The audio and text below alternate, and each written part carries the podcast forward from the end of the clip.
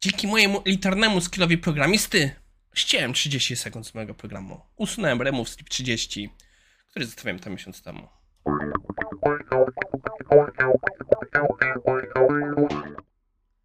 A więc to jest 12 próba nagrania tego odcinka. Wszystko, co mogło pójść nie tak, poszło nie tak. Zaczynając od tego, że z powodów błędów komunikacji niestety nie mam plaż na dzisiejszy odcinek, dlatego nie było agendy wyświetlonej. Dziś porozmawiamy sobie o dwóch artykułach. Przyjrzymy sobie książce, która bardzo kształtowała moją wizję testowania oraz pewnym artykułem, to jest miszmaszem różnych pomysłów, yy, który może Was zainteresuje. Yy, ale wszystko poszło nie tak. Pod artykuł właśnie ten duży przygotowałem spore notatki, bo to niestety jest rozbudowana rzecz, gdzie z różnych powodów nie mogę prowadzić, nie, nie mogę po prostu notować. Więc miałem zewnętrzne notatki, które przez przypadek skasowałem. Yy, nagrałem 20-minutowy odcinek i okazało się, że mikrofon nie zadziałał. Yy, więc mam po prostu dość chyba na dawno nie poświęciłem tyle czasu na nagranie żadnego odcinka, więc wybaczcie moje trochę zmierzwienie, ale no mam, jestem poirytowany. A, żeby utrudnić jeszcze sprawę, czemu nie nagrywam tego, czemu nie zrobię sobie przerwy i nie nagram tego później? Jutro wyjeżdżam do Jugowa, w mojej rodzinnej strony. Tam nie nagram odcinków, bo nie mam warunków. A poza tym następnego dnia będę właśnie jechał do dentysty, żeby robić ząb, więc nie wiem jak wtedy byłoby. Więc muszę przygotować trzy odcinki z wyprzedzeniem. Chyba pierwszy raz jestem tak poirytowany yy, na właśnie nagrywanie IT Morning. Jeszcze mi się nie zdarzyło. No cóż, na wszystko jest pierwszy raz. Anyway, czas zaczynać. Yy, naszym pierwszym artykułem właśnie jest artykuł z książki Malcolma Gladwella jest to książka, która po polsku nazywa się Co widział pies. Niestety artykuł sam w sobie już nie potrafię go znaleźć nigdzie. Jest dostępny na stronie New Yorkera na zasadzie takiej, że yy, kupi się dostęp do ich archiwum, ale wydaje mi się, że zakup tej książki może być dla Was tańszy. O co chodzi?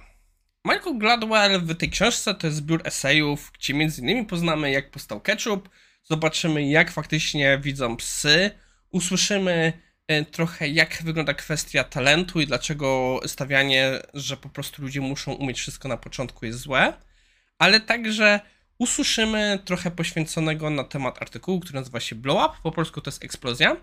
W ramach tego artykułu przyjrzymy się problemami, jakie są z postmortemami oraz jak niektóre katastrofy to są suma różnych drobnych wydarzeń, takie pseudomaszyny Goldberga. O co chodzi?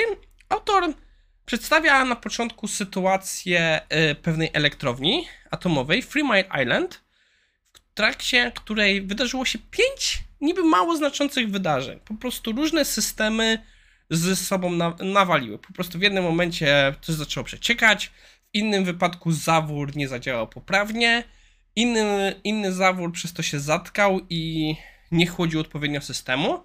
System backupowy danego dnia miał jakiś jeden problem i ktoś przyblokował drugi system backupowy i co najważniejsze, jeden z tych systemów, który powinno kontrolki świecić się w panelu głównym właśnie w sterowaniu, nie było jej widać, bo ktoś miał przypomnianego sticky note'a z przypominajką, że ma coś zrobić, tak, że właśnie zasłaniała lampkę, która symbolizuje, że jest problem z daną rzeczą.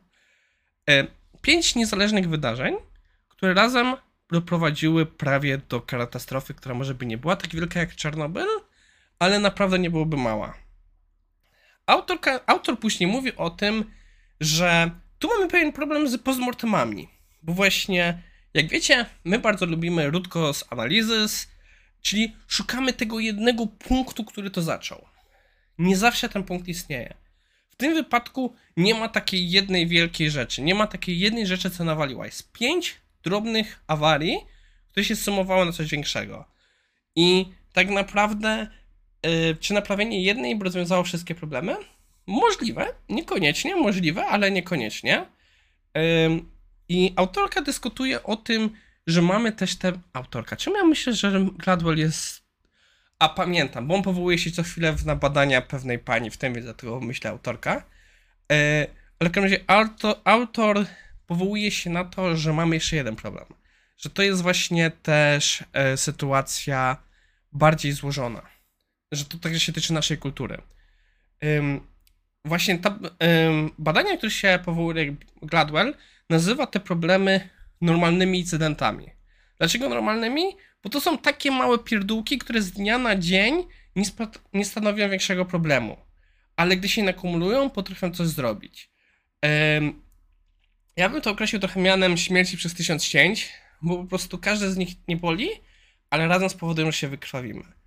I autor mówi, że na przykład problemem Challengera było, to jest taka teza wysunięta z jakiegoś raportu, że w Challengerze tak naprawdę wiadomo, co nawaliło. Nawaliły tak zwane o-ringi, które miały zabezpieczać yy, szczelność pewne, pewnego urządzenia i niestety niedobrze radziły sobie z temperaturą. Sekundę, muszę się napić.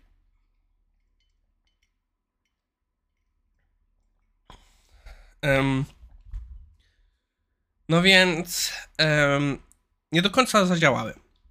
Ale sytuacja jest taka, że, na, że NASA była już tak przygotowana, przyzwyczajona do tych normalnych błędów, że to zignorowała, że w pewnym sensie była tego świadoma, ale no um, myśleli, że to kolejny normalny błąd i on został zignorowany i to doprowadziło do tej awarii. No bo no co to jest? To uszczelka i tyle. Um, dlaczego o tym artykule mówię? Bo nie żartuję, on naprawdę mocno wpłynął na moje zrozumienie testowania. On mocno mi dał zrozumienia, że to, że przeoczymy jakąś drobną rzecz, ona musi, może też spowodować jakiś większy problem.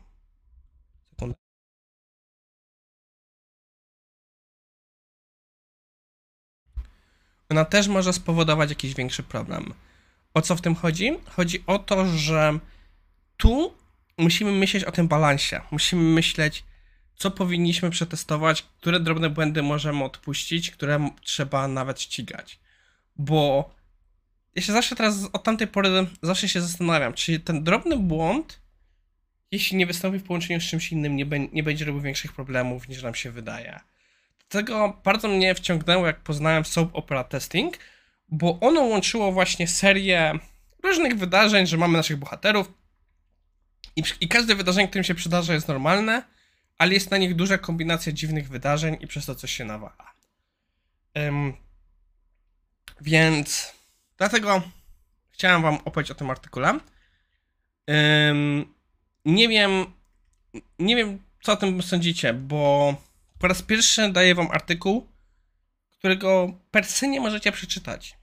Jest to artykuł, który jeśli byście chcieli przeczytać, albo musicie kupić dostęp do zasobów, albo musicie po prostu kupić tą książkę.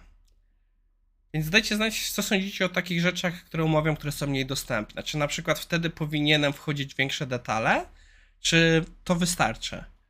Naszym drugim artykułem na dzisiaj jest pewien miszmasz idei. Artykuł pojawił się tutaj tak naprawdę z perspektywy Prisoner Dilemma, bo jeśli pamiętacie, w zeszłym tygodniu mieliśmy jeden artykuł, który powoływał się, że coś tam jest właśnie jak e, dylemat więźnia i ja nie do końca się z tym zgadzałem. Tutaj autor e, właśnie twierdzi, że praca w korporacji, dlatego wszystko jest trudne, bo wszystko się sprowadza do dylematu więźnia. Nie kupuję tego, przyznam się szczerze, nie kupuję tego nie rozumiem specjalnie tego nawiązania, które on widzi, ale mam bardzo dobre wyjaśnienie tego dylematu więźnia. Ja zrobię wersję skróconą, ale polecam też przeczytać, co ma do powiedzenia.